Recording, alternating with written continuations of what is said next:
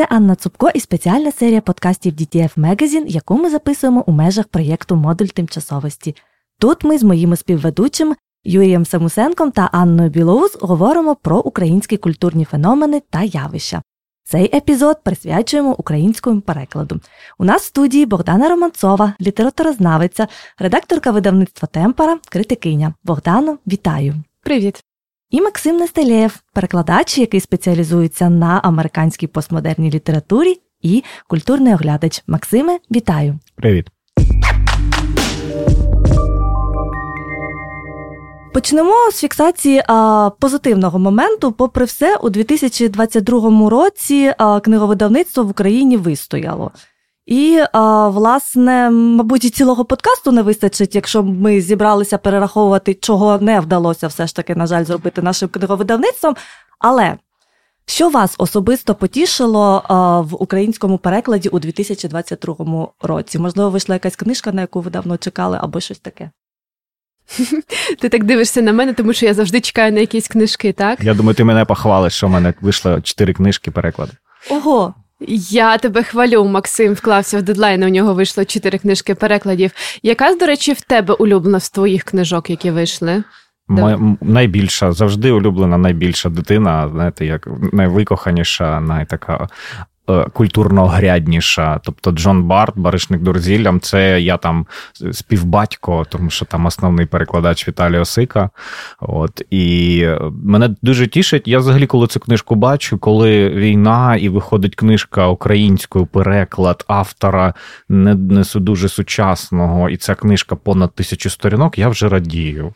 Попри те, що може її мало хто буде читати, бо вона велика, але це просто свідчення того, що перекладачі працюють, видавництво працюють, редактори працюють, коректори працюють, ми живі, ми працюємо, ми перемагаємо. Для мене це символ більше. Я з тобою згодна. Бачиш, обрав єдину книжку, яку і не я редагувала, да? Ти навмисно це робиш. А, звісно. Мені взагалі подобається, що коли не зайдеш в книгарню, там щось нове і завжди можна взяти. От вчора я заходила в книгарню, була буквально тут поруч за кілька кроків, і вийшла з новою книжкою Шабловського. От Шабловський приїхав в «Кухню терору», уже почала читати прекрасний абсолютно текст. Як завжди, художній репортаж сьогодні розквітає, тому що в часи такої дуже буремної доби, коли все крутиться і ми, як завжди, в центрі виходу, художній репортаж особливо добре сприймається. Звісно, багато хорошої у нас художки, і з тобою і минулого року виходило. Я, до речі, люблю не тільки постмодернізм. На цей моменті, Ех, як правило, так. Максим кидає на мене дуже такий докірний погляд. У мене є вода, погляд. Я тебе обілю водою. Я, наприклад, дуже люблю Ольгу Токарчик, ми її видаємо в видавництві, і ми, власне, те видавництво, яке видає всю Ольгу Токарчик в Україні.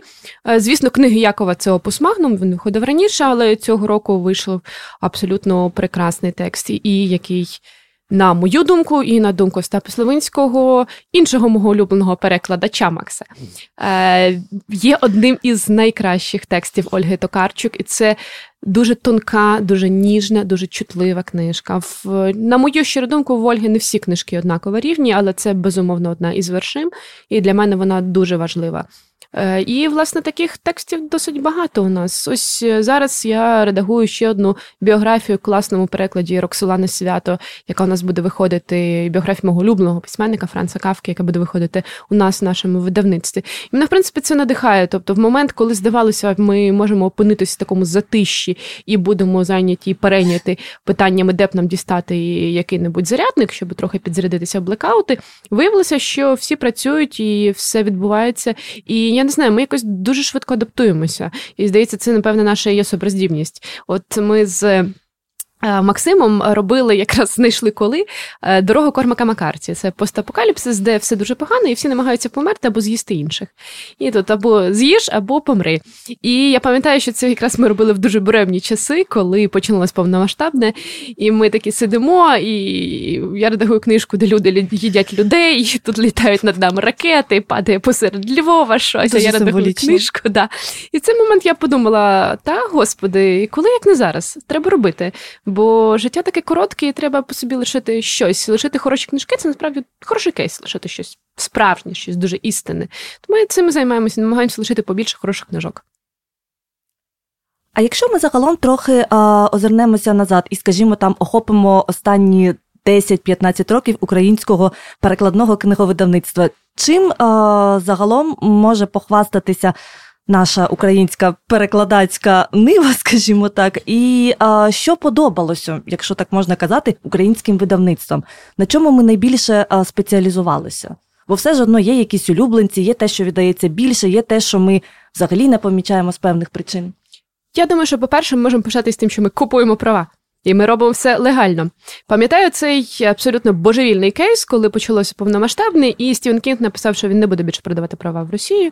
І все таке, і з'явилися новини, а в мене тоді було дивне хобі, коли не спалося. Я приходила на російські ліберальні ресурси і тролила їх. Причому так, по-всякому. І в якийсь момент з'являється ця новина, ну я пишу черговий дуже саркастичний допис, на що вони відписують, нічого страшного, ми так будемо видавати Стівена Кінга. І це пише, причому, один з таких базових видавців.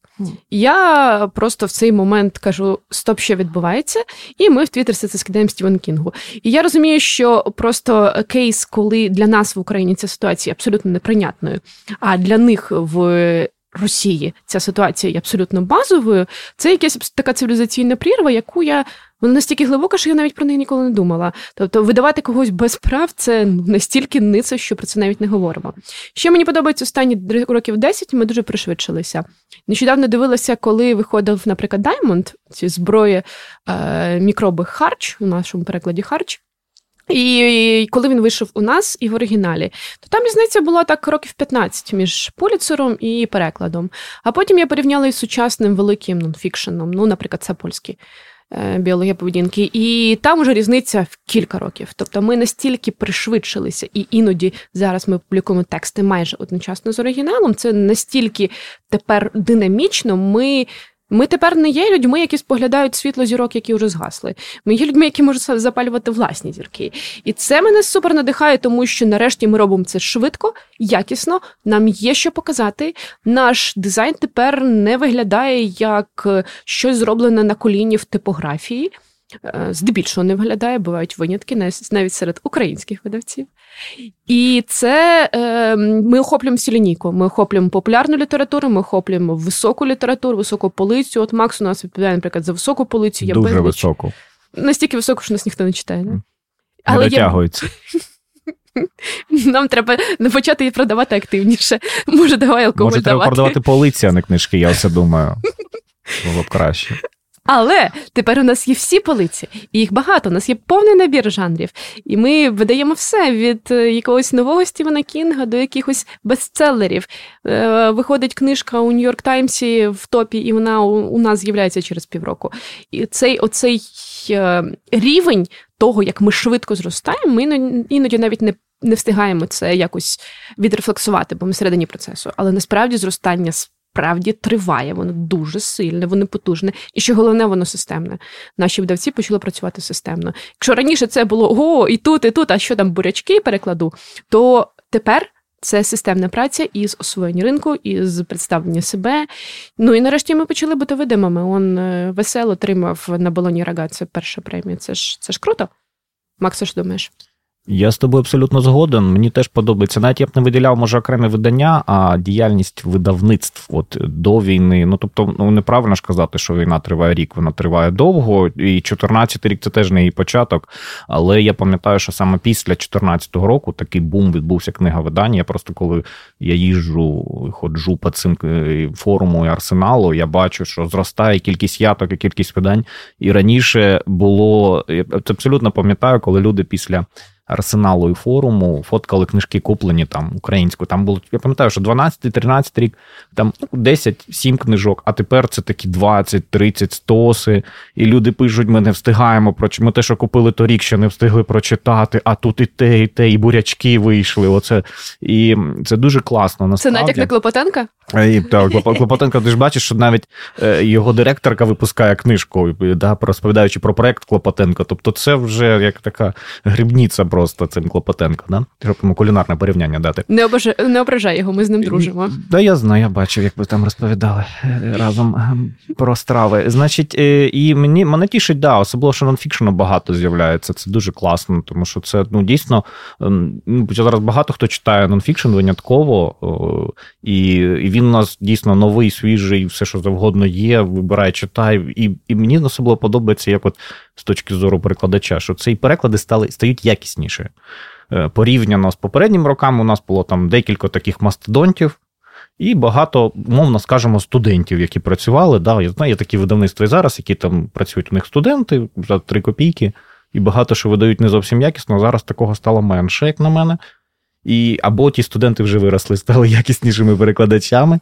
І е, загалом мене тішить, я от нещодавно думав, і ми з Ростиславом Семківим говорили, просто подивитися лінійку зарубіжної літератури класики. Від античності до постмодернізму. І що не перекладено українською. Практично там точкові явища, тобто там ну, пісні про нібелунгів нема повністю. От, з таких класику і класики. А далі, якщо навіть подумати... Навіть уже Едди є, пам'ятаєш, ми довгий час думали, от де ж Едда, де ж Едда. І молодше Едда перекладається, тобто ми угу. знаємо. Я знаю, що і пісню про нібелунгів Остап Українець давно обіцяє перекласти. Тобто, ну, практично, от якщо взяти, якщо людина захоче українською прочитати всю зарубіжну класику. Ну, те, що там, там філологам дається, да, на філфаці, то, в принципі, все вже є українською. Немає такого, що ну, ти читай там в іншому перекладі. Ще ми перестали боятися дорогих видань, що дуже важливо. Раніше уявити, що ми видаємо графічний роман, ну, там на рівні Персеполіса, або Мауса, або інших, ну, або Бекдал. А зараз навіть декілька видавниць, які спеціалізуються винятково на мальописах, і це класно. І при багато тому, українських. Це дорого, являється. Тобто це інвестиція, видавництво, яке вкладається в графічний роман, думає, що вона його, що він окупиться. Це дуже дорого, друк у нас шалених коштів а, вартує. І виходить, що на це є попит. Люди можуть купити не просто книжку, а дорогу книжку. І не просто книжку із літерками, а книжку ще й з картинками. І, ну, виходить, що у нас дуже зараз виріс середній клас, бо в середній клас це здебільшого споживачі книжок. Середній клас, особливо жінки. Хай буде. Мені подобається, знаєш, я інтерв'ю Девіда Фостера-Волоса слухав нещодавно, він каже... Він помер. Він, я знаю, так. А для мене вони всі живі, вони ж, я знаю. живі, живі, живомертві білі чоловіки. Значить, і, і у нього класно, він каже, що насправді middle class це не, не настільки житло, upper middle class, ось це основа культурна будь-якої... Здавався білим ліваком американським. Да. От тому от, мені здається, що те, що ти кажеш, це не про середній клас, це якраз про upper middle class, який може собі дозволити заради задоволення придбати книжку за п'ятсот гривень. Хоча да. Це великі гроші, як на мене. Але подивись, скільки багато, наприклад, людей там абсолютно таких, таких, як ми читаємо. Скільки студентів. Я вчора сиділа в книгарні, я подивилася, кожні п'ять хвилин повз мене приходили студенти, і вони обговорювали якісь книжки. Оксана Забужко одразу виходить шістьма мовами. Шістьма. Колись ми могли собі таке уявити. Та ми ходили і розказували, ми з України, це не Росія, у нас тут є кілька письменників, наприклад. Треба скористатися цим світовим інтересом. Я сподіваюся, що ми цю, на хвилі ці, як серфери, так і будемо плити, не будемо. Сподіваюсь, хвиля буде фінансова нарешті? А, або особливо для нас, та? Хотілося б. Забудь. Нарешті. Що ж, з вірою в наше українське книговидавництво і український переклад продовжуємо наш подкаст меркантильним питанням.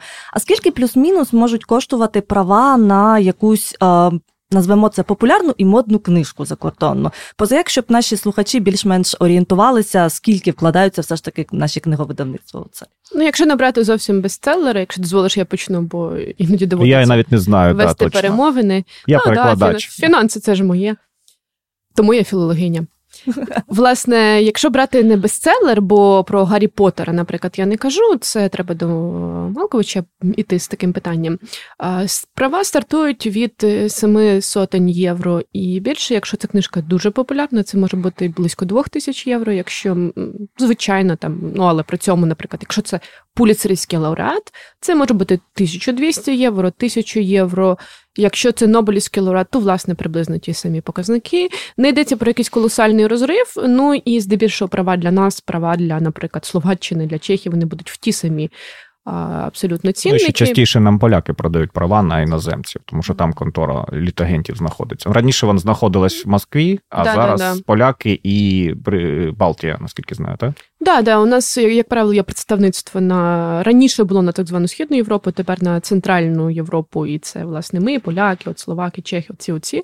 І перемовини виходять так, що ти ведеш цим, по суті, таким офісом-медіатором, який має, звісно, і більше представництва. Однак, якщо ти а, маєш постійного якогось автора, якого видаєш на регулярній основі, тобі може дати так званого преміального агента. У нас, наприклад, Токарчук є преміальний агент, і він напряму вже контактує, тому все відбувається значно швидше. Ну, як правило, також можна отримати певні гранти, якщо пощастить під певні соціально значущі проекти. Ось, наприклад, видавництво. Видавництво дуже багато такого видає важливих проєктів. Проєктів про гендерну рівність, проєктів про протидію дискримінації, насильству, булінгу тощо. Звісно, під такі можна отримати якісь європейські гранти. Це хороша можливість поширювати тут європейські такі якісь базові цінності абсолютно.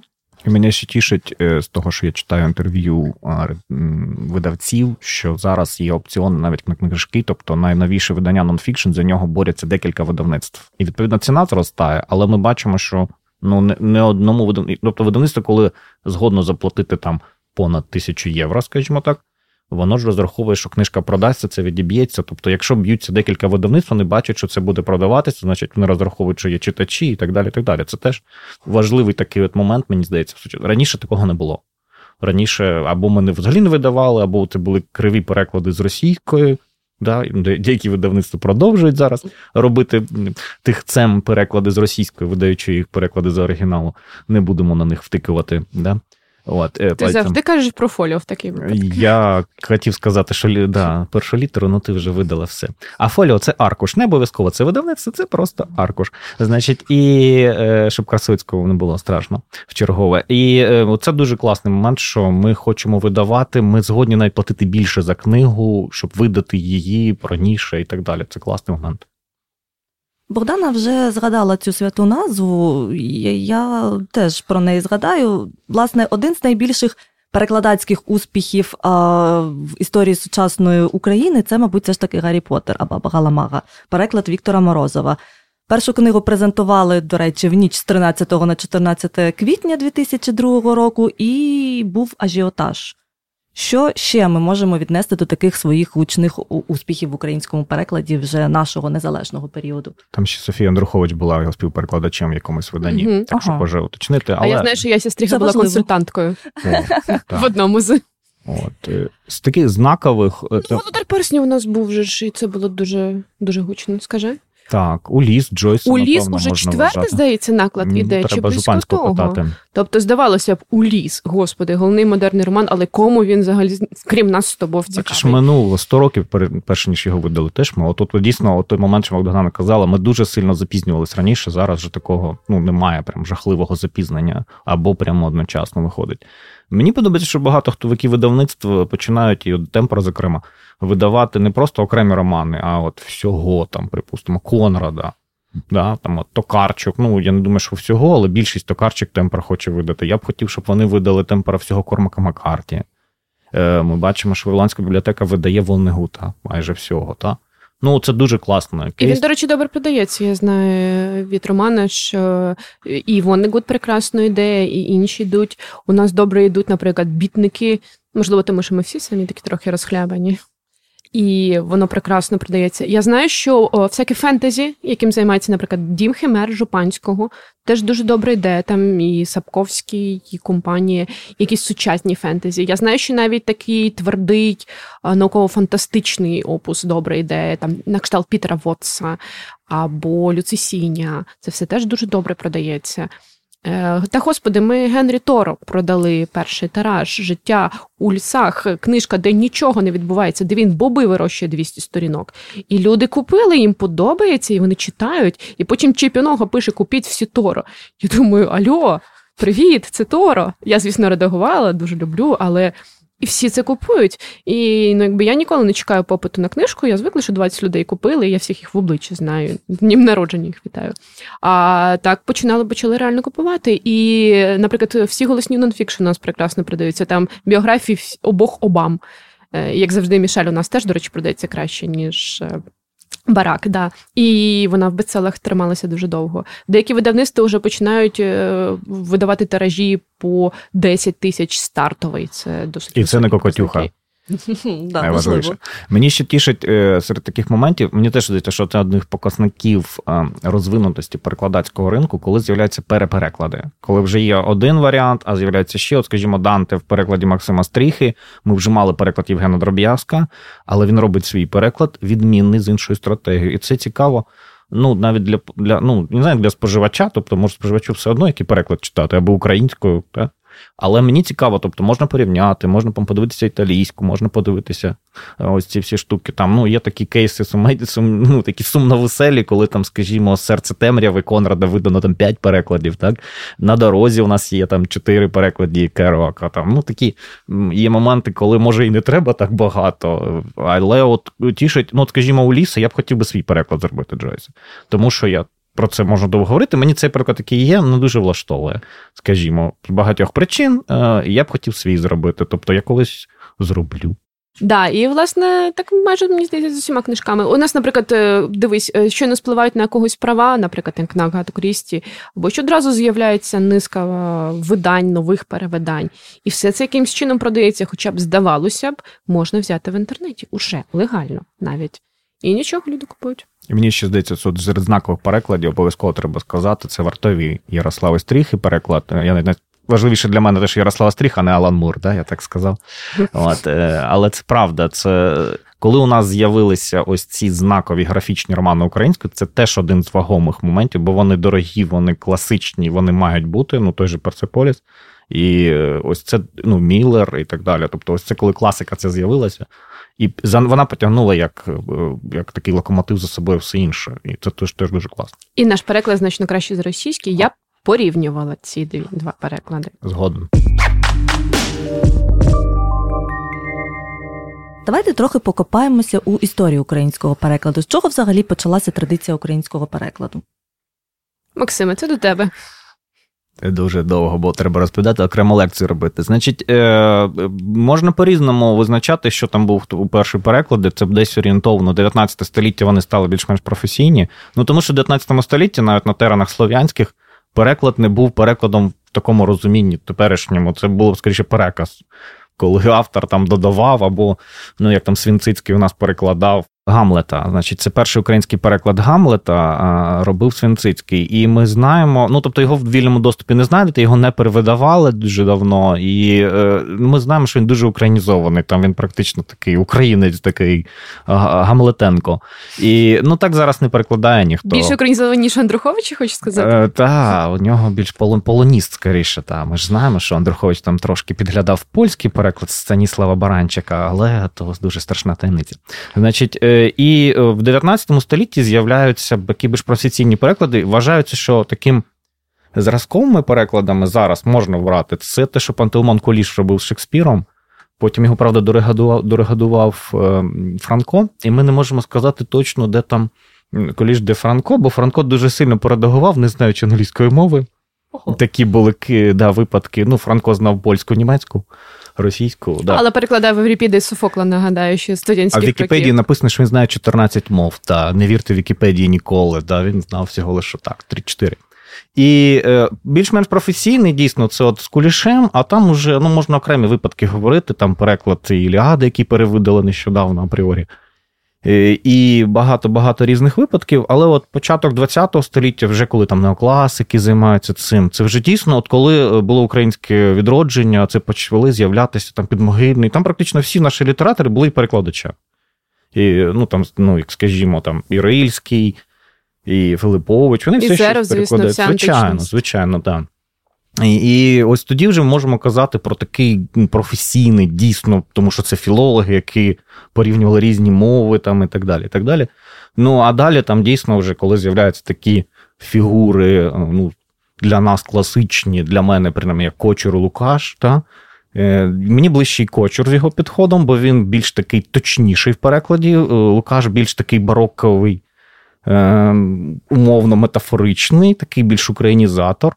А Кочур, правда, вірші більше перекладав, тому в моєму випадку це не дуже працює, бо я прозу перекладаю. От. І, ну, і далі теж, відповідно, розвивається, розвивається, теж довго можна розповідати. Може, Богдана щось додасть? Ну, так, я теж, звісно, на боці Кочура.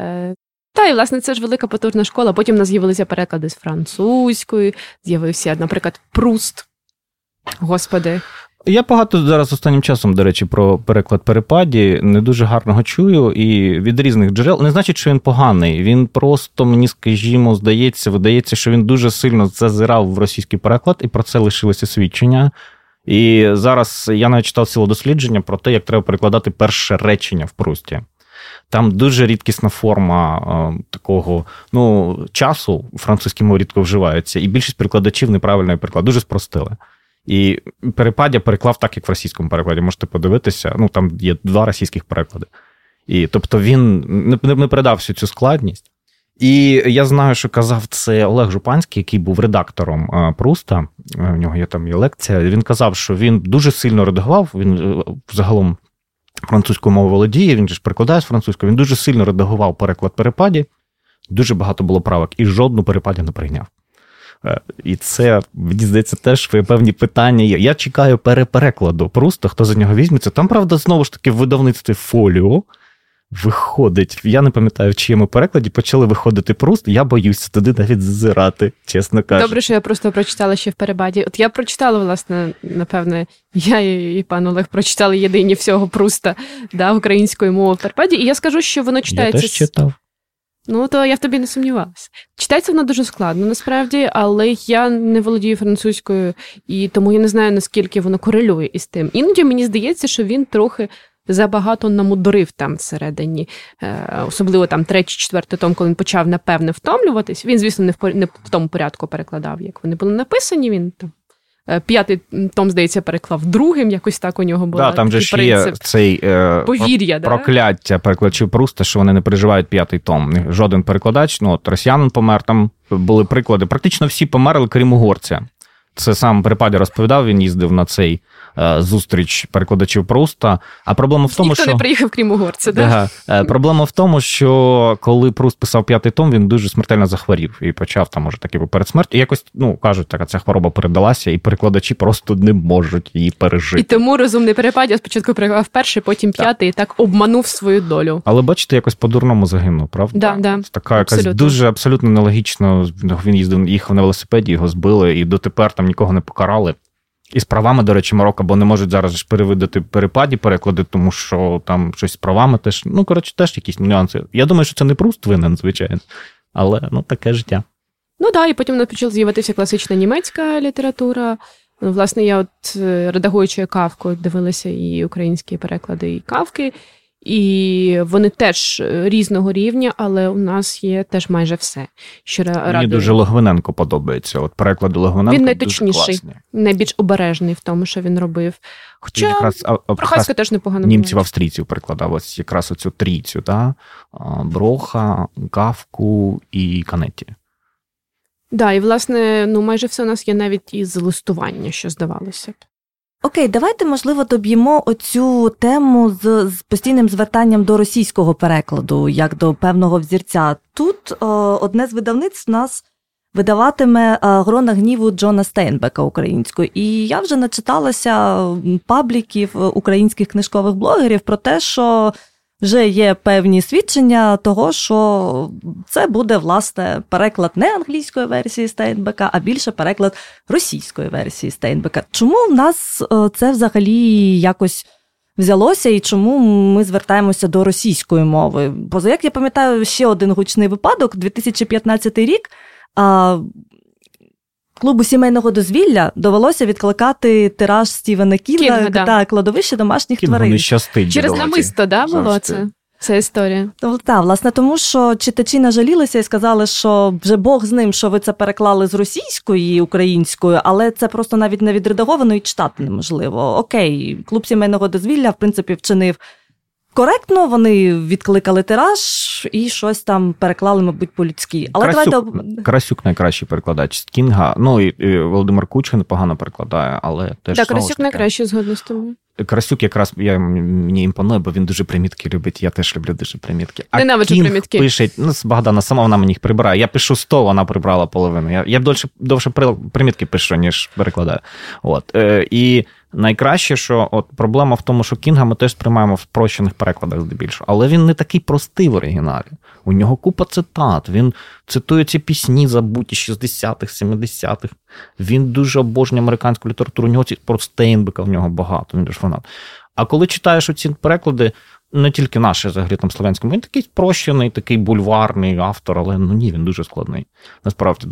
Да. А от зі Стейнбеком, мені здається, що тут ситуація, от я з такою стикаюся часто, що у нас всі ж знають англійську мову, ми ж всі спеціалісти, ми ж і в школі вчили, потім ще більшість в університеті вчили. І у нас викривлено таке трошки уявлення, що людина бере, там, от заважте з цим Стенбеком, відкрили всі першу сторінку і почали порівнювати. Та? Тобто там, там, там, ага, дуже схоже на російську. Ну, ну, якщо текст в оригіналі не дуже складний, то український і російський приклад будуть, будуть трошки схожі. Ну, ну не прямо один в один, ну це логічно, тому що було трьох причин. Тобто, і, а якщо, правда, от складний текст, то там будуть відмінності, тому що там, ну, скажімо, ідіоми і так далі, літерація, асонанси. Тому за першою сторінкою, от я теж читав, мені нічого не зрозуміло, я не певен, що з російського, ну, можливо, підглядали. Тобто, ну, але що так взяли з російського перекладу, не знаю, я не певен, я б так не, не стверджував. І оце проблема, що у нас, я, я теж на таке, мені кілька разів прилітало, за переклад деліло з рока, що, типу, я неправильно переклав, там, або кудись там зазирав, але, ну, я ж кажу, відкривайте оригінал, дивіться, так деліло пише, він так пише трошки стилістично криво. І це так треба передавати. А от наші сусіди недружні, вони дуже причесують всі переклади. У них, це ж був у них випадок з благоволительками, коли літала, та? Коли вийшов там скандал, що там якась стара редакторка перекладала ще такої дуже, дуже сильно радянської школи, і вона всі моменти такі, там, де ну, аж надто неприємні, вона їх викидала, згладжувала, викидала матерні слова. п'ятдесят сторінок десь, здається, пропало, та, щось та, таке. Так, і, і щось з українським перекладом було, до речі, Марокко. Якщо ви, оце ж вийшов вже ж переклад, нарешті, багатостраждальний, Кононовича, так?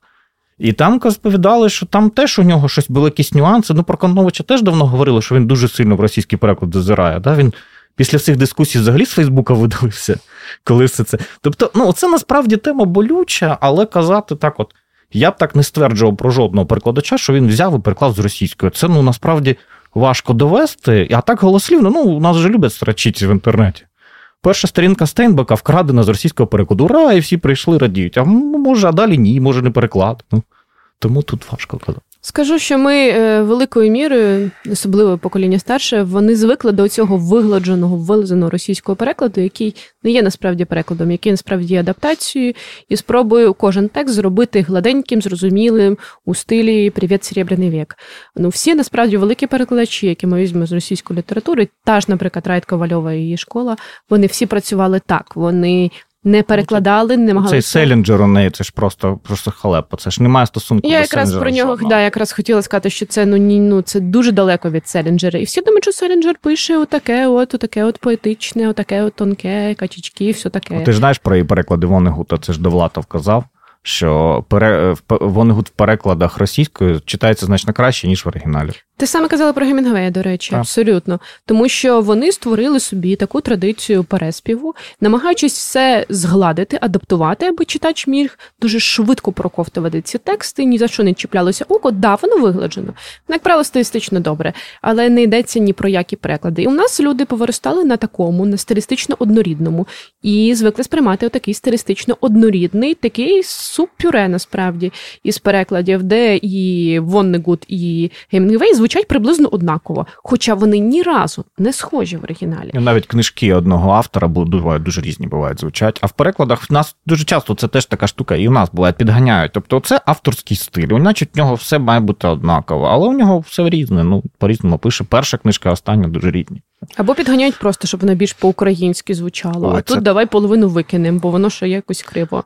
І це, власне, це такий компроміс, і це насправді компроміс із дияволом, коли ти просто заради якоїсь такої більш гладенького простого сприйняття іноді нехтуєш оригіналом. І у нас люди просто до такого звикли. І потім їм важко, потім їм шорстко, потім їм незвично і незручно читати українські переклади, бо у нас школа Кочура все ж домінує над школою Лукаша. Не адаптація, а спроба гратися за правилами оригіналу. І це ми дуже сильно відрізняємося від російського перекладу. Навіть якщо ми візьмемо постмодерністів.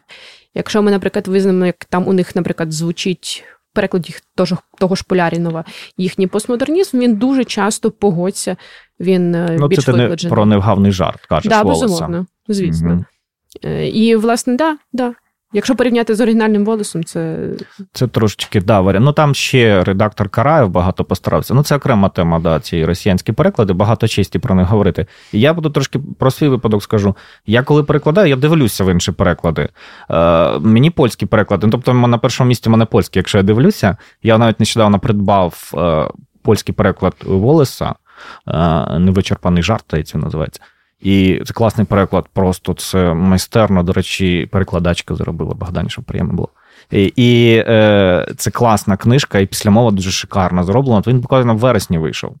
І просто коли береш, бо я редагую український переклад «Волеса», і мені хочеться дивитися, ну, як підхід Таращука, на, на тепер мені не дуже подобається. Я от, поки я в процесі цього, пер, да, Богдана робить страшні очі, то треба обов'язково сказати, бо по радіо не видно. Е, значить... А, Але я, зрештою, я думаю, що якийсь компроміс ми знайдемо. І російський переклад мене теж багато в чому не влаштовує. Польський мені більше подобається. Але я дивлюся і в інші переклади. Тобто я там, скажімо, французький дивлюся, італійський, німецький і зрідка іспанський. Найгірші з усіх, так, щоб вони нас не будуть слухати, французькі, правда. Ну, найгірші російські, а потім йдуть французькі. Бо у них теж школа вигладжування. І вони дуже багато переказують. Тобто, в мене було багато моментів, коли я редагував Пінчана «Веселку тяжіння», і там у Пінчана, ну, в принципі, Пінчан проаналізований, там складних місць, ну, з десяток, таких, що ніхто не розуміє, там якась така ідіома складна. От, є. І я подивився просто в різних перекладах, і коли відсилав е- Жупанському, я казав, що ну, отут отак, отак, отак, отак. От, там вісім перекладачів вважали так, а два вважають так. От, і я кажу, ну, напевно, давайте як так, як вісім вважає. Ну, щоб, ну, це теж важливо, коли ти перекладаєш складне місце, тобі хочеться консенсу, щоб ти не сам собі був, а от є ж розумні голови. А поляк, точніше француз, він це місто, це, це складне, він його передав, там одна фраза, він його передав трьома реченнями, дуже описовими, тобто таке враження, ну, ще більше збіль... цей текст кудись розрісся, і взагалі я не, не міг зрозуміти, що це не був не переклад, це правда такий адаптація переказ. Ну, може, така традиція, я не знаю традиції французького перекладознавства. Може, у них так нормально. Та ні, просто французи, вони великі сноби стилістики, вони як собі Флобера породили, так вони думають, що найкраще з усіх знають, що таке стиль і як працювати з деталлю. Тому все, що їм подобається, вони або редагують, або викидають. І це ти не перше кажеш про французів, що у них є от така от звучка. Ну, от якраз у цих же росіян теж, я писав навіть, коли перекладав «Дорогу», там одне місце найскладніше, де у Кормака Маккарті є селітер, тобто це селітра, але він пише у такому стародавньому варіанті. І там дійсно незрозуміла фраза, там селітер висушується з землі, незрозуміло що, з чого, там не до місця ця фраза. Я подивився в усіх перекладах, ну всі якось передали. Ну, в основному дуже зручно, коли латинка, вони просто це слово Маккарті взяли і написали латин, нічого не змінювали. Тобто це не переклад, їм пощастило, а мені ж треба якось перекладати. От, я потім подивився в російський переклад. В російському перекладі цього речення взагалі немає.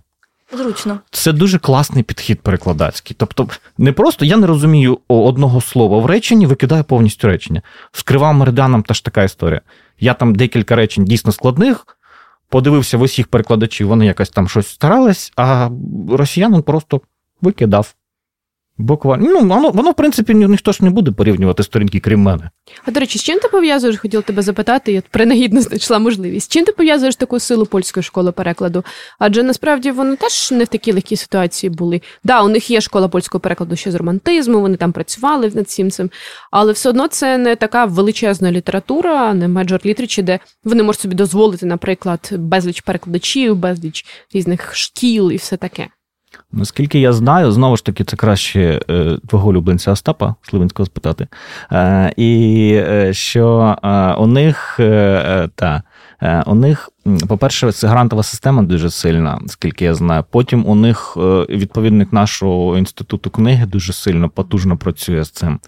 І я знаю, з, е, я двох перекладачів знаю польських, в них, крім того, що їм видавництво платить, вони ще сидять на декількох грантах. Тобто вони можуть отримати гранти на переклад від декількох, там, скажімо, установ, це Євросоюз, не тільки. І потім у них, наскільки я знаю, знову ж таки, я не спеціаліст в перекладах у цих перекладознавчих школах, у них дуже вагому роль відіграв їхній відповідник нашого всесвіту «Література на світі». От, це дуже класно. Він таком виходив, у мене декілька є примірників, і з Макелроєм, ще з якимись рідкісні такі видання, мені теж ті друзі покупували. Вони такого формату, ну, якісь покетбуки, така маленька, така квадратні книжечки, і вони там реально перекладали все. Тобто виходила книжка, ну, там, сімдесяті роки, десь там такі глухі, виходила якась там крута книжка американська, і вони одразу давали, але не повний переклад, вони давали фрагмент. Тобто, я розумію, що за фрагмент не треба було платити гроші просто. Ну, це є така, є така штука, що можна такий от фрагментик можна видати як, ну, як рекламний. От. І я дивився Макелроя Плюс. Вони теж, коли вийшов Макелроя Плюс в Америці, вони видали майже там одну, практично там кілька місяців минуло, і вийшов польський переклад шматочка цього Плюс. Ну, це не значить, що перші сторінки, там вони якось п'ять перших, потім зсередини, такі фрагменти, ну, такі... Тобто, якщо ти захочеш, ну, я так думаю, що це було, типу, для видавництва, тобто, якщо ви хочете більше, заплатіть мені, я повністю перекладу, або для, ну, тих, хто читачів, може, якесь замовлення буде, щоб, от ви подивилися ознайомчий фрагмент, вам сподобався, давайте, типу, я можу зробити. Але я знаю, мені Макарой розповідав, що, скажімо, поляки хотіли перекласти його складний роман «Лукаут Картридж», забув зараз ім'я перекладача, Марк якось, от, і він не зміг його перекласти, тому що дуже складний текст. Він не знайшов відповідників польською. Хм, і... Треба було винайти свою мову, да, знаєш? Або зробити в дусі кодекс Серафіні. Там багато термінології з телебачення, з операторських, і цей Марк сказав, що у нас немає такої термінології. Ну, він листувався з Макелором. Макелор мені розповідав, ми, до речі, недалеко від цього місця, де ми записуємося, він якраз мені розповідав на Андріївському звозі, ми йшли. І мені розповідав, що я кажу, а що там з польським перекладом? Не змогли перекласти. І французи не змогли його перекласти. Тому що у них, ну, якісь не виявилося засобів для перекладу. До речі, ти згадав поляків і американців, у них ж дуже тривала традиція зацікавлення американської літератури. Оце от покоління Брульйону, які зростали на огарі, оцей огаризм. У них дуже потужний був рух ще з вісімдесятих років, коли Радянський Союз, очевидь, уже розпадався. Поляки дуже сильно занурилися в американську культуру, літературу, зробили це раніше за нас. Почалися фулбрайтівські премії, вони почали туди активно їздити. І оцей, ну, власне, традиції вже майже п'ятдесят років у цього постійного занурення саме в американську сучасну літературу. Можливо, це теж грає роль, вони вже трохи на ній сидять, на цій традиції. Ну, якщо навіть подивитися, там, моїх от американців, якщо відкривати польську Вікіпедію, у них практично всі ці тексти перекладені. Тобто, там, покажеш, Деліло, там з його шістнадцяти романів, там дванадцять перекладено. Пінчон, там з дев'яти романів сім перекладено. Да? Ми ще до цього тільки йдемо. Хоча от Девід Фостер Воллес у них тільки вийшов, і у нас от має, планується вийти. Тому, ну, в принципі, ми вже так вирівнюємо цю ситуацію. І це дуже прекрасно. І вони, от, скажімо, Девіда Марксона вони нещодавно видали. Цих таких новинок, те, що в мене, я так пригадую, цей мій друг видав переклад Пінчона найтямущого учня збірки. Тобто, ну, теж якісь такі моменти йдуть. У них дійсно потужна школа, і це грантова підтримка, як на мене, це дуже, дуже допомагає. Все вирішують гроші. Завжди. А що відбувалося з перекладом українською у радянський період? Бо все ж таки, окей, там тисяча дев'ятсот двадцяті це ще був якийсь період певної українізації, потім все стихло дуже сильно десь там до часів перебудови. Що відбувалося у ці часи? Що нам давали перекладати українською, що не давали? Ну, я, може, почну. Тут, знову ж таки, ця тема дуже неозора. Значить, давали нам перекладати те, що вже було перекладено російською. Це була головна стратегія. І самим почати щось перекласти першим, чого нема у них, не можна. І всі редактори дивилися туди, і якщо у нас дуже відрізнялося, робили так, як там. Ну, і за словниками така сама історія була. От, тут це там Ганна Чаолійника, є такий дуже кумедний російсько-український словник. Там практично його називали навіть ті часи російсько-російський. Ну, там правда, ну там нема навіть перекладів. Якщо подивитися, ну я яким часто користуюсь, він, слава Богу, є в інтернеті, але він не повністю був розпрошений на літери П. Той російсько-український словник, який кримський робив, Єфремов, це дуже класно. Там одне російське слово, десять українських. Таке в радянський час би не дозволили ніхто. Ну як? Це значить, одразу словник показує, що українська мова в десять разів багатша за російську. Ну хто таке в нас? Її розпорошили з четвертого тому з літеру П, і ми не маємо його. Там якісь є фрагментики тільки. Значить, з російським перекладом я знаю, проблема яка. Дуже багато було видань цензурованих. Той же Гемінгвей виходив цензурований. І дотепер ці видання, які циркулюють, чотиритомник українською, він цензурований. От. Тому і ВСЛ правильно робить, що перевидає Гемінгвея вже нецензурованого. Ну, тут не мається на увазі, що там якась страшна цензура, що там нецензурні матюки. Ні. Там викидались всі моменти, де багато п'ють, де релігія, ну, всякі такі, або де там не про Росію, або про друзів ес ер ес ер неправильно сказали. А Хемінгвей багато чого неправильно казав, як і жив неправильно. Потім ще проблема була, скажімо, в тому, що нам багато великих видань не дозволяли видавати повному перекладі. Скажімо, Голсворсі дотепер у нас в скороченому перекладі. У нас дотепер Гюго е, е, теж в скороченому, це його найбільший роман. Потім у нас в скороченому перекладі дотепер Труман Капот і Cold Blood, тобто «Холоднокровне вбивство». Багато чого не дозволили з різних питань. Там, я знаю, були такі банальні причини, що ну, там з Голсворсі пояснювали так. Ну, це дуже велика книжка, давайте зекономимо на папері. Просто, за навіщо? І, і це було дуже багато моментів. Ну, скажімо, там були багато перекладачів, які дійсно робили більш шкідливу справу, ніж добру. Тому от, дійсно вони перекладали з російської і видавали це за переклад з, ну, з оригіналу. Там, скажімо, той перший перекладач, треба подивитися, знову ж таки, якого звали, який робив е, Джозефа Геллера, е, той, що «Уловка двадцять два». От, він перекладав з російської, і там дуже багато таких моментів не дуже гарних. І він, скажімо, перекладав Джонатана Свіфта «Казка бочки», і це переклад з російської. Тобто це в п'ятдесятих роках було. Теж багато таких моментів. Да? Богдан, що ще може? Ну, і тиражі, власне, ми завжди програвали, тому що менші були потужності, менше було можливостей, дуже плюс державне замовлення, дешевий тираж. Це Гемінгвей був всюди однаковий, ми всі пам'ятаємо ці томи Джека Лондона, абсолютно однакові, і ці набори, наприклад, детективів абсолютно однакові, і ці, цього Дюма абсолютно однаково в усіх. Ну, то, власне, просто не було навіть запиту, бо всі читали так, як воно, власне, видавалося. І тому, оскільки не було запиту, не було вимоги, трохи перекладали дитя, дитячої літератури. Але завжди було таке відчуття, ніби от дають щось таке, що вважалося простішим, примітивнішим, як дитяча література. Да, можна було дістати, наприклад, українською мовою переклади, знов-таки, можливо, частину з російської, наприклад, різних казок із різних частин світу. Там, східних. Вони або, теж там. адаптовані часто були. Да, але часто адаптовані. Андерсон були. Був дуже сильно адаптований, бо в нього дуже багато релігійного там от в цих казках, і вони виходили адаптовані практично по всьому світу. У нього це там «Війна янголів», у нас це все перебиралось, атеїзм і так далі. А, до речі, про переклади Лондона, дванадцятитомник Лондона дуже класно зроблений, не всі тексти, але більшість, о той, що виходив, він дуже потужний. І восьмитомник Мапасана.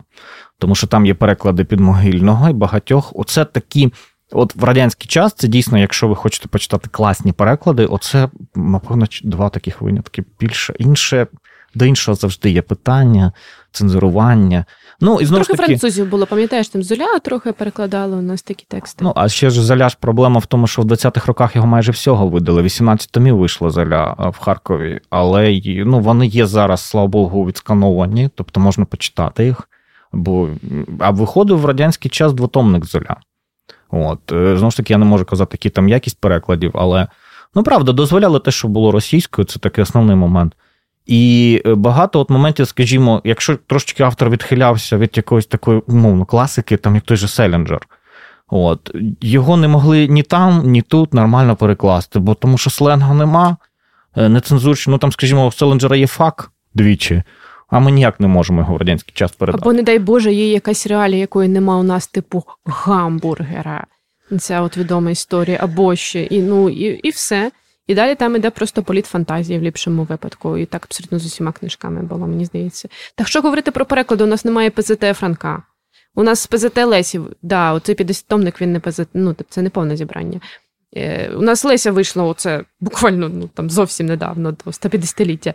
І ми так можемо говорити про дуже багатьох авторів. А це окрема тема ПЗТ українських авторів. У нас їх практично, практично раз-два. Ось там Сковорода, яку зробив Ушкалов, та, в одному томі величезному. Так, оце Леся Українка. Шевченка, кажуть, неповний. Хоча написано ПЗТ, але це неповний. Або там ще цензуроними. Тобто тут можна питання багато задавати. Тобто, або є якісь дуже неприступні, там як Стефаника дотепер не можуть видати, хоча що да, там того Стефаника. Так, при тому, що намагалися видавати її в Прикарпатський університет. Тритомник був, але Кобилянську довидають. Це теж окрема проблема, що ми хочемо ніби, щоб і переклади були інші, так, але ж ми своїх маємо знати.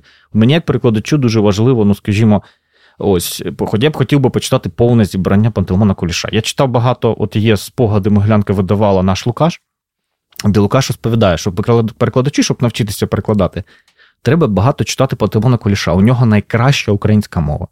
А попробуйте знайти повністю Пантелеймона Коліша. Ну, Чорнораду знайдете, ну, якісь там збірочки, ну, листи виходили там, та. А, ну, починала там критика видавати Пантелеймона Коліша, але там, ну, воно заглохло все.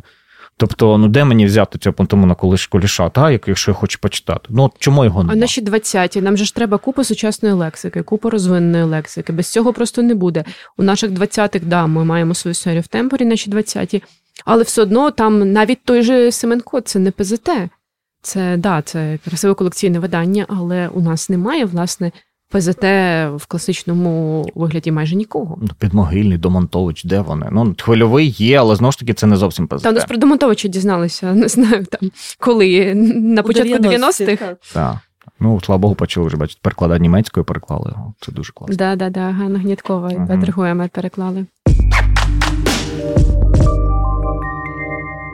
А, власне, давайте тепер а, трошки зосередимося на безпосередньо українській мові, власне, тим, тому інструментові, яким наші перекладачі користуються.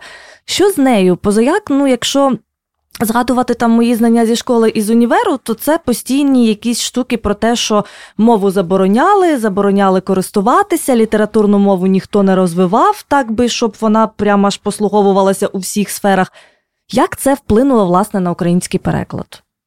Це завжди, знову ж таки, це окрема довга розмова, болюча. От. Справа в тому, що у нас, як би ми того не хотіли, але багатьох пластів немає української мови, коли ти починаєш перекладати банально будь-яка нецензурщина, ти можеш там, да, в оригіналі там якийсь фак'ю, а тобі словники пропонують «ой, лишенько, ой, леле». І ти думаєш, що якось Дякую так... Дякую Богу за Ставицьку. Да, Ставицька, ну, Ставицька теж не, не, не, не панацея, скажімо, але, слава Богу, що є от Ставицька. Але, ну, коли перекладаєш, ну, ми ж знаємо, що навіть от якісь такі, е, ніби там англійській мові, яку я більше справу маю, там не так багато нецензурних слів, насправді, ну, так... А у нас ще менше. І це починається, у нас або це якесь дуже народницьке, або це калька з російської, або, ну, принаймні, тут от, одразу проблем, що коли ми кажемо калька з російською, ну, це не зовсім правильно, тому що це калька з слов'янських, з слов'янських мов, будь-які от всякі там нецензурні матюки російською, це насправді не їхні потім, вони на себе копірайт хай не ставлять. Це теж в чомусь і наше, але, ну ж таки, вони дуже стилістичне навантаження мають. От, і, ну, скажімо, якщо там в оригіналі хтось дуже сильно, я можу приклади навести, щоб мені не соромно, значить, якщо в оригіналі досить сильно матюкається, можна, от припустимо там, та? Ти можеш, от регістри, щоб ви відчули, яка різниця, можеш сказати бля, можеш сказати блять, а можеш сказати бляха. Це три різні регістри, абсолютно, і вони, ну, в кожній ситуації вони по-різному працюють. І, а в оригіналі там буде якийсь там фак. І я от і сидиш і думаєш, а який мені регістр обрати? Або «ой, лишенько, і леле», може я напишу. Бо все інше принесли татари. Або, або як, да, або можна це написати... Жарт, це жарт, це да, жарт. Будь ласка, зазначте, що це жарт. Або, ну дивіться, якщо відійти від ось цього, ну це я взяв, так, припустимо, такий більш нецензурний варіант, нам ж треба нецензурний. Або, скажімо, в цьому випадку я можу сказати «на біса», «дідько лисий» або «Йосип Голий». Зараз популярний «Йосип Голий» став. Я не знаю, хто так живі люди кажуть, але в озвучці кажуть. Значить, або там «чорт забирай». І от сидиш і думаєш, як оцей факт її перекласти. І, і, і це просто ти зависаєш, це не найскладніше місце в перекладі. Це раз момент. Потім ми, коли то чіпаємо сленговий нюанс. Знов таки у нас не всі слова, мені здається, сленгові якісь є відповідники. От. А беремо приклад Селенджера, п'ятдесяті роки сленг. У нас, мені здається, взагалі сленгу п'ятдесяті роки не було українського, з чого нам брати. Тобто, я, ну, якісь новіші є. Ну, Ставицька ще не той період бере. І тут одразу починається нюанс. Або якщо там, припустимо, хтось е, в оригіналі там говорить діалектом, так? І мені який діалект брати? Ну, тобто, щоб він як галичанин звучав, чи як хто, тобто, я, чи білоруською мені там брати, трасянку. Ну, одразу ти починаєш, коли там діалект, ну, воно дуже дивно, насправді, коли там, ми мене справа в Америці, і один з персонажів говорить діалектом, і в мене якийсь галицький вуйко виходить. Ну, це дуже дивно, коли там в Каліфорнії я галицький вуйко, да? Ну, ми ж розуміємо. Або він там, скажімо, йде ковбой по прерії і почухав собі макітру. Ну, теж дивно звучить, правда? Ну, ми ж розуміємо, що це якось я кудись в стилістиці випав. Тут можуть бути такі болючі моменти. Коли ти теоретик перекладу, ти цього не знаєш. А коли ти практик, ти хапаєшся за голову постійно. Цього нема, це не знаєш, як передати. Тут я щось втрачу, тут я щось загублю. Словники не рятуєш, не рятують тебе і сидиш, це оплавшись цими словниками. Ставицька інколи допомагає, інколи не допомагає. Ну, тобто вона ж брала багато ілюстративний матеріал сучасної української літератури. А там дуже калькована лексика. Того ж Ульяненка візьміть, з якого вона дуже багато бере. Там інших авторів. Ну, тобто це дуже, дуже таке. Не значить, що наша мова, от може прозвучати так, що наша мова бідна, що в нас немає сленгу і нецензурних матюків. Але вони є. Але я до того, що не завжди наші відповідники пасують в тому контексту, про який ми говоримо, там, скажімо, гетто якесь там американське, ну, вони, коли говорять нашим, вони наші, наші нецензурності дуже сильно завжди звучать. Вони навіть якийсь трошки кримінальний, злочинницький аспект, а у них це може просто бути розмова підлітків. Ну, коротше, це складна штука. Тож це можна сказати про будь-яку мову, насправді. Абсолютно будь-яка мова не адаптується повністю до будь-якої іншої, бо це все одно така певна замкнена система, які не є когерентними в усіх сенсах. І деякі тексти зі сленгом, наприклад, теж перекат Шагі Бейну, вона прекрасно звучить зараз українською. Мені здається, велика проблема нашої, власне, наших перекладів, нашої літератури – це наявність багато величезної кількості пуристів, мовознавців, теоретиків, дуже далеких від життя, але дуже близьких до джерел народної мудрості, і скарбниці, і червоної нитки, і поламаної калини, і ще чогось. Найстрашніше оце словосполучення бачите в інтернеті, одразу тікайте питома українська лексика. А також властива і невластива. Все, хочеться подивитися, та хоч один словник є питома української лексики. І ти дивишся на просто ці стилістики. У мене колись було таке хобі. Я дивилась на стилістики і дивилась, які моменти вони починають одне одній суперечити. І з'являлися якісь моменти, де, якщо дотримуватися всі стилістик, там і Дзюбиш-Немельники, Волощак, там і ще когось, то виходить так, що сказати взагалі неможливо нічого, от певні моменти, там, не знаю, з точки зору, з погляду і так далі. І вони всі одна одній суперечать, і кожен пише властиво-невластиво, і з'являються якісь українські уже сучасні, молоді стилістки, редакторки, які теж забороняють все на світі. І якщо триматися цих заборон, то можна одразу просто лягти і вмирати. То наша українська мова має набір із п'ятсот слів дозволених, і то не завжди. А якщо не триматися, то обов'язково потім під кожним перекладом з'являються які-небудь там спілка письменника Дрогобича, які кажуть, що це за зросіше, наказано, що не питоме, а ще у вас тут слово «їбать». Угу. І все. Головне через літеру «Ї» писати, щоб їм трошки задовольнити. Да, а ну, не через «Є». Знаєш, вони бачать «Ї», йому одразу дуже приємно. Там. Да, у них москалі є... цієї літери нема. У них є там точка «Ї», можна знайти її, там десь, біля Снятина, точка «Ї».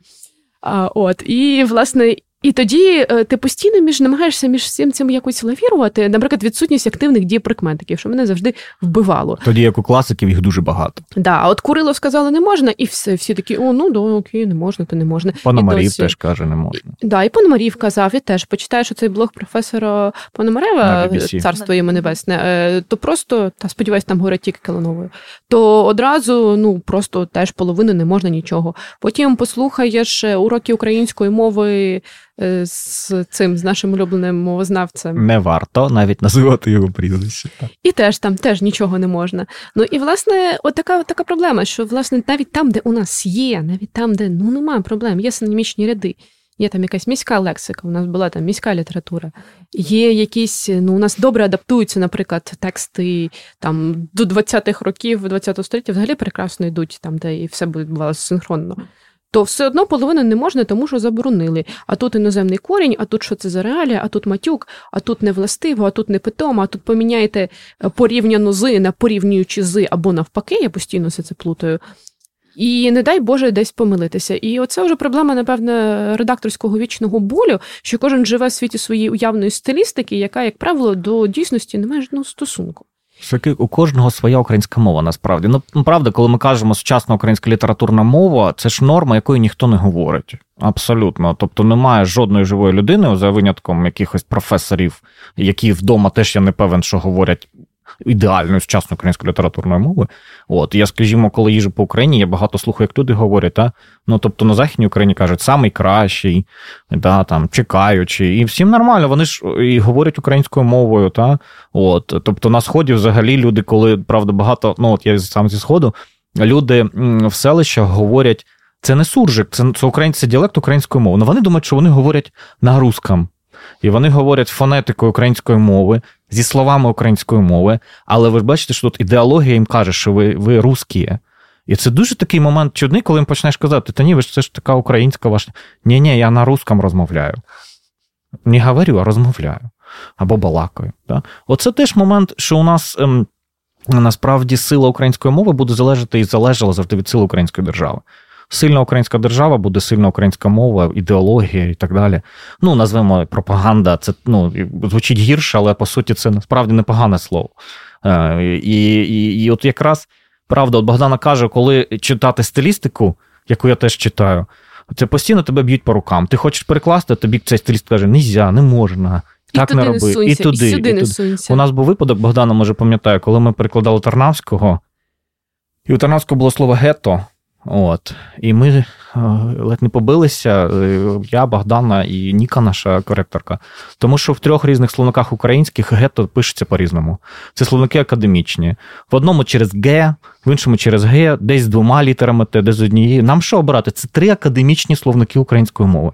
Ну, тобто, це Академія наук веде. Академія наук куди дивиться? Що у вас гетто? Три гетто у вас різних? Воно дуже зайнято забороною слів «сплячий». От, так, так. Тому от, от це от, просто один приклад. Коли ти теоретик, ти можеш сказати, та, це там діалекти, все інше. А коли ти практик, от мені гетто як перекласти? Я банально зависаю. Це не складне слово, це не ідіома. Там, ну, розумієте, що ідіому теж складно, фразеологізм перекласти. Там. Або якщо це якийсь кокні раймінг, сленг, да? Все, і зависаєш. А тут просто з гетто завис, і все, і дивишся, куди мені, що братися. Це таких випадків в мене багато. Я їх там колись, колись колекціонував, потім мені набридло. Це дуже багато, такі стоси в мене. З кожним перекладом я такі, в мене є файлики, де я скидаю ці всі нюанси, де я зависаю, не знаю, як робити. Це болюча тема. Та у нас транслітерацію власних назв досі немає якоїсь О, це зрозумілої ще одна позиції. Тема. Тобто нам ще працювати і працювати, і натомість вони забороняють казати, не знаю, в розмовній мові Тоха, а треба казати Антончику. Ну, хто звертається до свого друга після третьої пляшки чернігівського Антончику? І Міша Покажіть не можна казати, мені да? цю людину. Або Міша, так. Да. Михайлику, так. Да. Це, оце якраз е, випадок назвемо, бо щось у нас все погано на літеру F. Фоліо, Фаріон. Значить, Фаріон – це шкідливе явище, надзвичайно. У мене декілька є друзів, які е, говорять українською, навіть вони там зі Сходу, і, ну, тобто в побуті ну, українською говорити на, на Сході не так просто, як на Заході, повірте. Значить, і вони подивилися інтерв'ю Фаріона і кажуть, ми тепер принципово не хочемо українською розмовляти, ми не хочемо асоціюватися з нею. Розумієте, вона робить дуже шкідливу штуку. Хтось думає, що вона популяризує, вона порист захищає. Ні, це дуже шкідливо. Не можна, в мова взагалі це не той механізм. От зараз з фемінітивами окремо можна тему порушувати. Та фемінітиви багатьом науковцям, лінгвістам не подобаються. Вони виступають зі статтями, що не можна там... Це їхні проблеми. Так. Да, вони от, на офіційному рівні... Або там є люди, які там доктори наук, які там кажуть, що треба літеру «г» в власних назвах не передавати. Та? Тому що це, типу, немає такого, такої фонеми в іноземних мовах. І це, це науковці кажуть, це не, не Фаріон, вона теж науковець. Але, тобто, у нас багато, правда, таких от шкідливих явищ, які ну, нам... не сприяють, скажімо. Бо мова жива, розвитку. Мова жива адаптується, мова змінюється. Навіть нам з тобою не набагато більше тридцяти, і мова змінюється, мова постійно якби шукає цього місця, вона як вода, вона не може застигнути в якійсь там на рівні Кулешівки, і все, і далі ми від того нікуди і нікуди. Так, мені дуже подобається, до речі, мені здається, що най, найважливіше в плані перекладу зараз є український дубляж. Я, в принципі, мені дубляж як явище не подобається, бо я завжди люблю чути голоси акторів. Я, зазвичай, фільми намагаюсь дивитися, якщо це по можливості, в оригіналі з субтитрами. Дубляж – це теж не зовсім корисне явище з точки зору естетики, але український дубляж, він дуже класний. Я чую ці вислови, а потім на вулицях їх чую. Коли люди...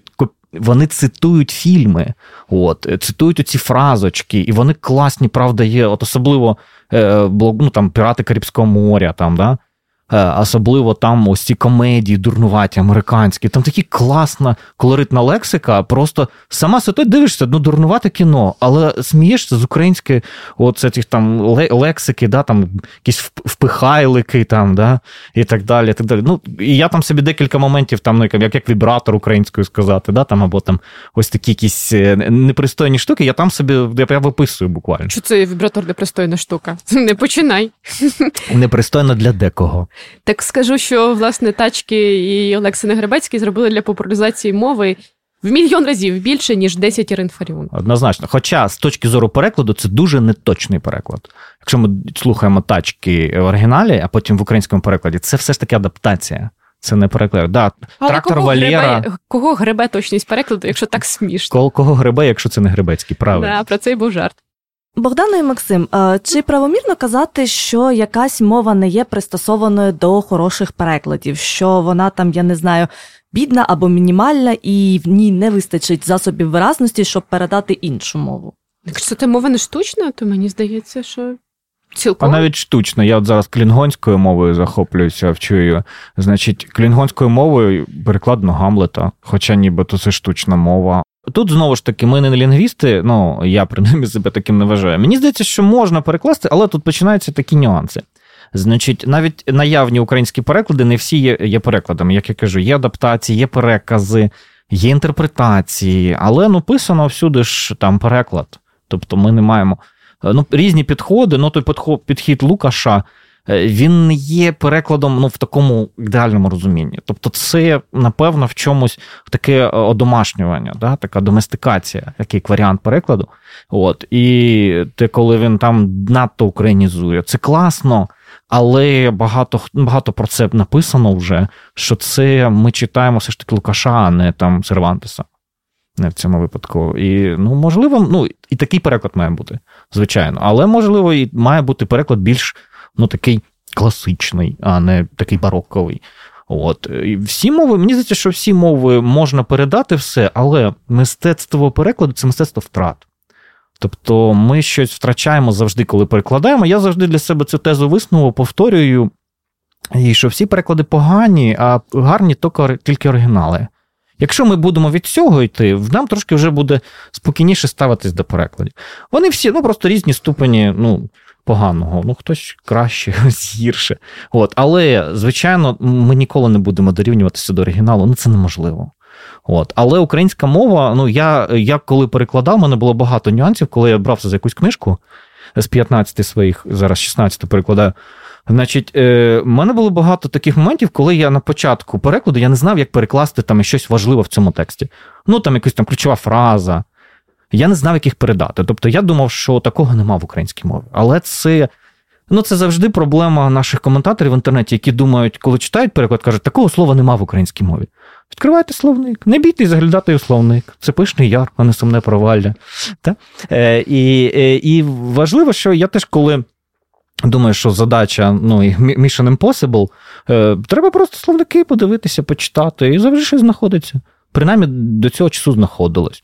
Українська мова дуже багато. Є певні, я ж кажу, пласти, в які, е, ну, скажімо так, беручи це слово, що я використав, ти багато втрачаєш.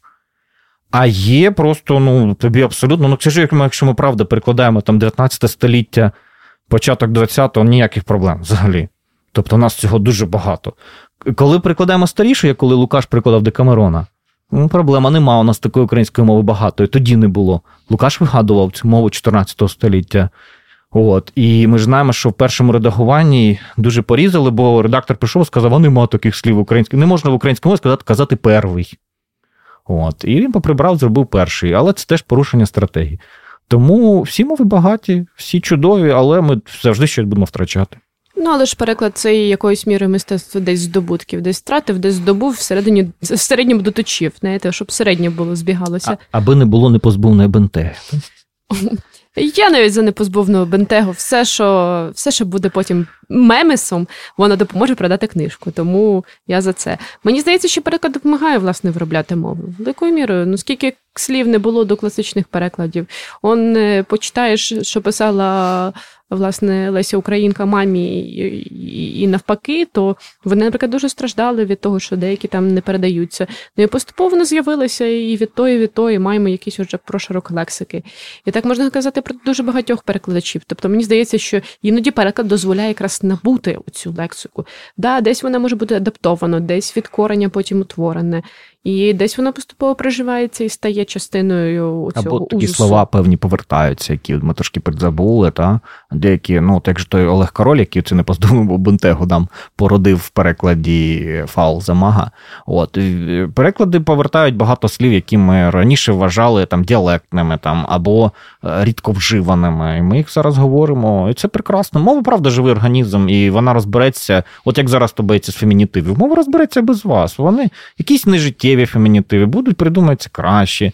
Але це нормальна практика, воно все має бути, мова розбереться без нас. Але те, що фемінітиви будуть, ну це абсолютно зрозуміло, тому що, господи, в часи двадцять першого століття казати про те, що фемінітиви не властиві українській мові, ну, мені здається, це типу, не завжди розуміти, як це працює. Це невігласи, так кажуть. І це називаємо речі своїми іменами. Невігласи, які думають, що в українській мові такого, ну, якщо мені дається аргумент, ну, раніше ж без них ми обходились якось, давайте, типу, зараз жити. Благословенні часи, коли жінки не мали голосу. Раніше якось і без людей ми обходились, які казали, що не було фемінітивів, і нормально було. Та, ну, то ж завжди можна аргументацію повернути, правда. От, і, ну, це така, насправді, у нас тут же штука, яку Підмогильний казав, до речі, під час дискусії, чому у нас так багато спеціалістів в мові? Бо ми всі мовою користуємося щодня і думаємо, що ми спеціалісти, а ми ні. Ну, навіть, я ж кажу, проблема, що професійні лінгвісти, вони деякі вдавані спеціалісти. Або в дуже вузькій сфері, але багатьох докторів наук з філології, у них виростають там німби крила, і вони думають, що вони спеціалісти в усій українській мові. Або вони самі собі, як Фаріон, дають права говорити про всю українську мову в той час, коли вони не є спеціалістами в українській мові. Це я абсолютно стверджую щодо Фаріон як явище, вона не є спеціалісткою в українській мові. Тому що те, що вона говорить, шкідливо. Це правда шкідливо? Це шкідництво. Називаємо речі своїми іменами. Вона багато робить... Вона щось робить позитивне, але вона дуже багато робить негативне. Пуризм, взагалі, явище дуже таке неоднозначне. Це, це однозначно погане явище. Я, як редакторка, яка має бути на боці пуризму, скажу, що пуризм – це здебільшого страшне. Як захисний механізм, та? Тобто, в принципі, ми розуміємо, чому психологічно працює пуризм, та хочете захиститися, оборонитися від ворогів, мовних в тому числі, але, правда, пуризми дуже часто пуристи не знають меж, починають оце грамар нації, оці всі, да? Ну, ми ж знаємо про них всіх багато. Це, насправді, явище дуже, дуже зайшло, а я вважаю, що, сподіваюся, що це перехідне явище, колись воно зникне.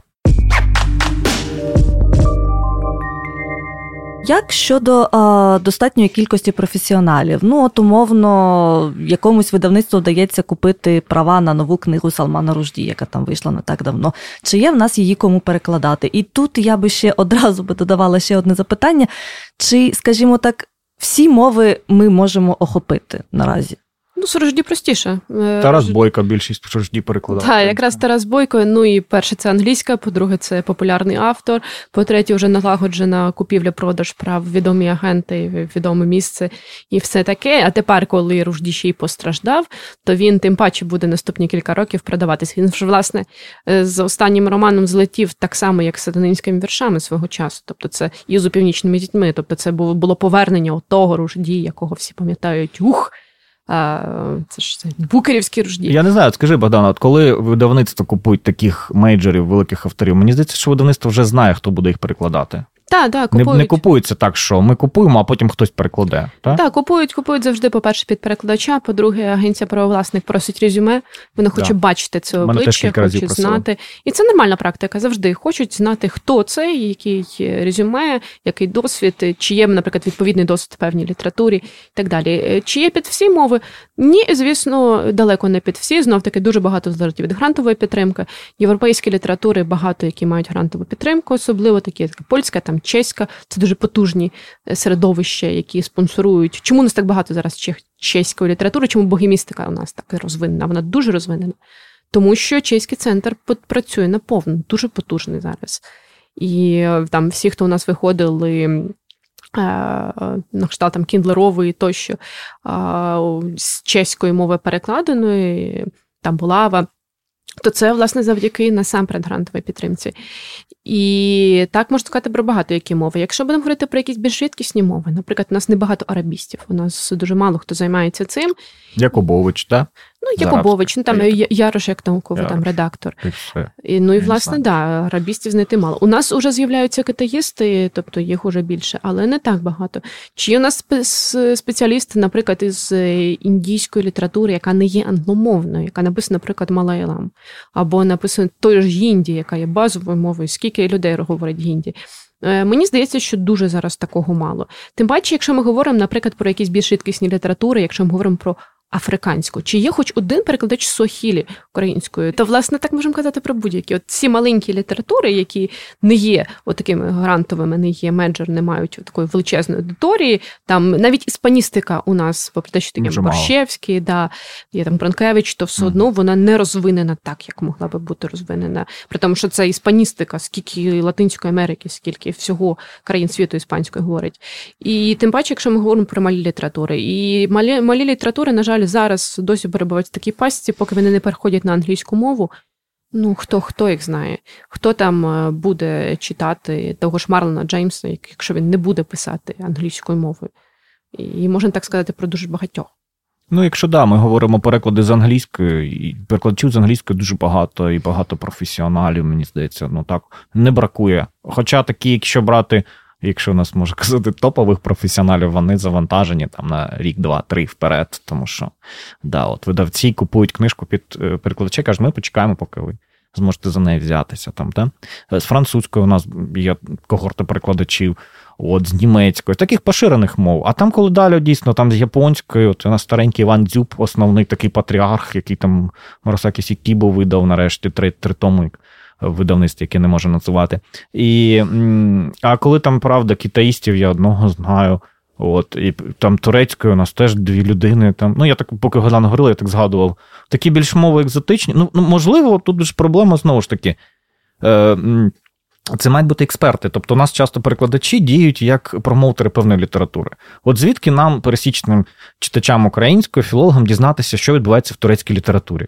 Ну, це ж мало пишуть. Ну, Орхан Памук та і все. О, та, та, і, та інші. Да? От, ну, так завжди у нас які рекламативи, та інші. Та Орхан Памука видають, та, а інших не видають, бо ми про них не знаємо. Що статей про це не пишуть, експертів немає. Часто перекладач сам є експерт. Він каже, я от прочитав, отут є цікавий автор. Давайте перекласти. Ну, здебільшого видавництво скаже, а хто це купить? Його ніхто не знає. А він його він виходив англійською? Не виходив. Ну, раніше ще казали, він російською виходив? Ага, якщо російською виходив, про нього хоч хтось чув. От. Раніше ж це теж був. Це дуже довгий час був показник. Якщо у сусідів вийшло, значить їм нам можна видавати, значить ми можемо продати. Зараз же, слава Богу, цієї залежності немає. Ми стаємо незалежні повноцінно. От.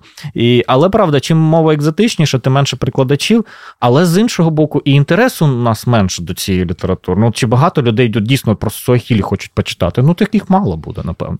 Все одно люди здебільшого купують які книжки? Якщо вийшла екранізація, якщо скандал, якщо премія, ну, то ти якщо все. Популярне в Тік-Току. Так, от якщо... Ну, то премія, знаєш, у нас є базовий там букер...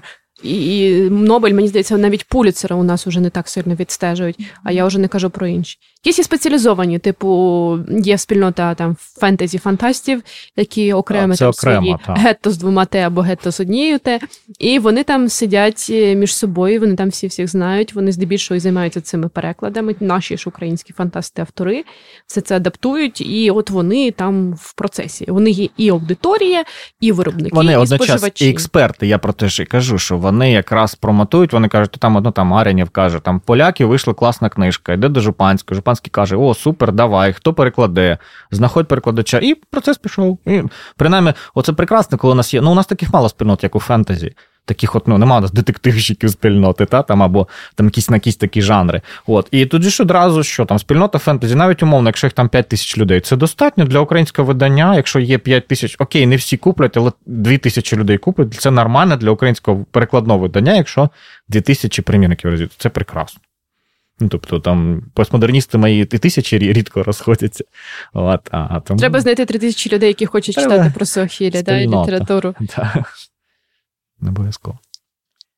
Богдана і Максима, я ще вас попрошу на сам кінець поставити себе все ж таки з місця людей, які занурені у книговидавництво, на місце середньостатистичного читача.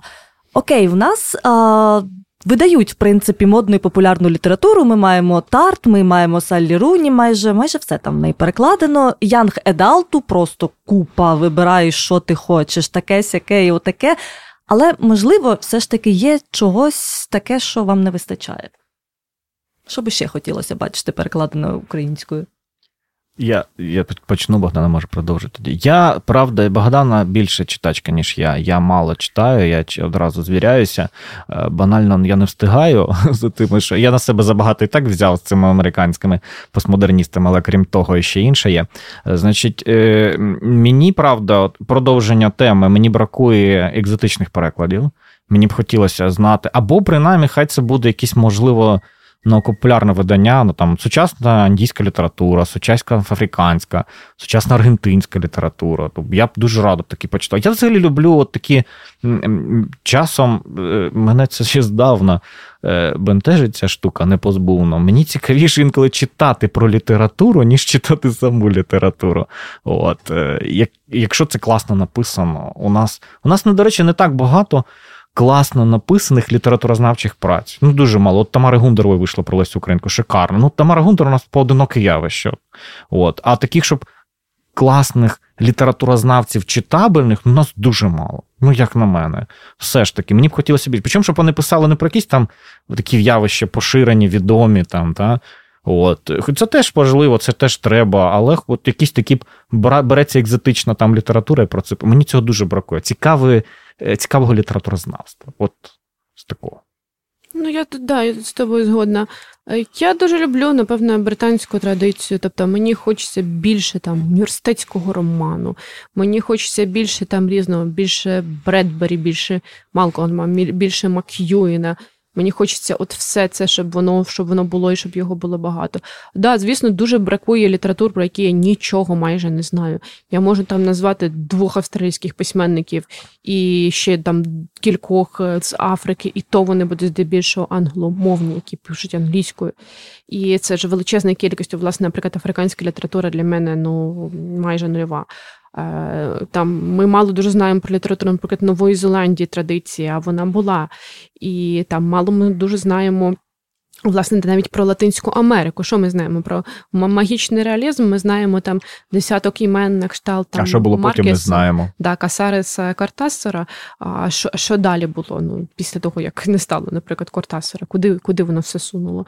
Тому у нас дуже-дуже, насправді, мало всього. Да, ми ці, цілу з тобою годину говорили про те, як у нас багато всього. Час сказати, що в нас, насправді, мало всього. А це я, я до речі, блогерів читаю. Вони накуплять, потім кажуть, мало, мало, мало, мало. І ти, і ти хоч цікавітіла все одно мало. Це така така жадібність, да? Дайте пігулок від жадібності і побільше. Це така дуже питома.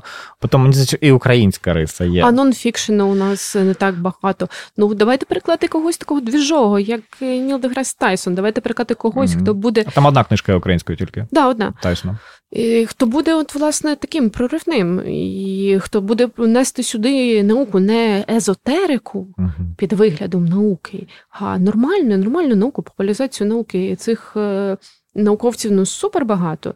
Там, тобто навіть Супольський у нас не весь. Ну, це польські, що дві книжки, здається. От. Правда, да, нонфікшена, хоча його багато, знову ж таки, але того масиву, який виходить англійською, тобто ми брати там ті, будь-які журнали, там, там той ж Амазон, або там навіть якісь, які там видають, вони щомісяця видають там десятку найкращих нонфікшенів, вони всі класні. Я, я дивлюсь, мені все хочеться прочитати, але коли там десять книжок, всі там триста, чотириста, п'ятсот сторінок, коли. Але якби це було українською, мені здається, що попиту був колосальний. Ну, Пітера Кроїд, які він біографії так. робить, чому не перекладати там все підряд просто так, можна брати? Так, суперський. Здається, що взагалі нічого немає. Ні, щось виходило, якось... Може, Шекспіра біографії, непевно. Ні, ну, Елізабет Крі, звісно, виходила, але, ну, то, власне, навіть його не маємо повного е, зібрання. Я не певна, чи у нас є весь фаул, скажи мені. Нема. Мені здається, що нема. Ну, і, а це ж класика, це просто базові речі. Як це немає всього фауза? І він читається, він легко читається, абсолютно. Це, це не твої постмодерністи, це європейські Дякую. Постмодерністи. А вони такі ж, як мої, так і твої. Ну, добре, поділили. Що ж, це була чудова розмова про український переклад. Сподіваюся, всі наші слухачі розширили свій а, список для читання просто до якихось космічних розмірів, і я сподіваюся, що вони встигнуть таки все це прочитати, що нам тут нарекомендували Максим і Богдана. Отже, з нами були Богдана Романцова, літературознавиця, редакторка і критикиня. Богдано, дякую за розмову. Дякую. І Максим Нестелєєв, перекладач і культурний оглядач. Максиме, дякую. Дякую. Також це була Анна Цупко. Дякую вам всім, наші слухачі, і почуємось.